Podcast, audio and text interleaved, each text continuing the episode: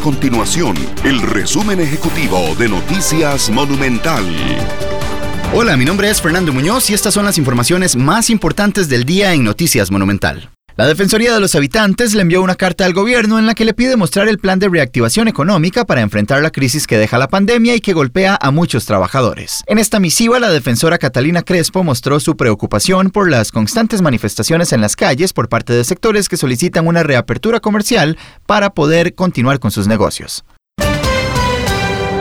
El director de pensiones de la Caja Costarricense del Seguro Social, Ubaldo Cubillo, le confirmó a los diputados que el régimen de invalidez, vejez y muerte ha perdido 100.000 cotizantes del sector privado como efecto del COVID-19 en la economía y el impacto en el empleo. Cubillo alertó a los congresistas sobre las presiones que esta situación genera en las reservas del régimen de pensiones.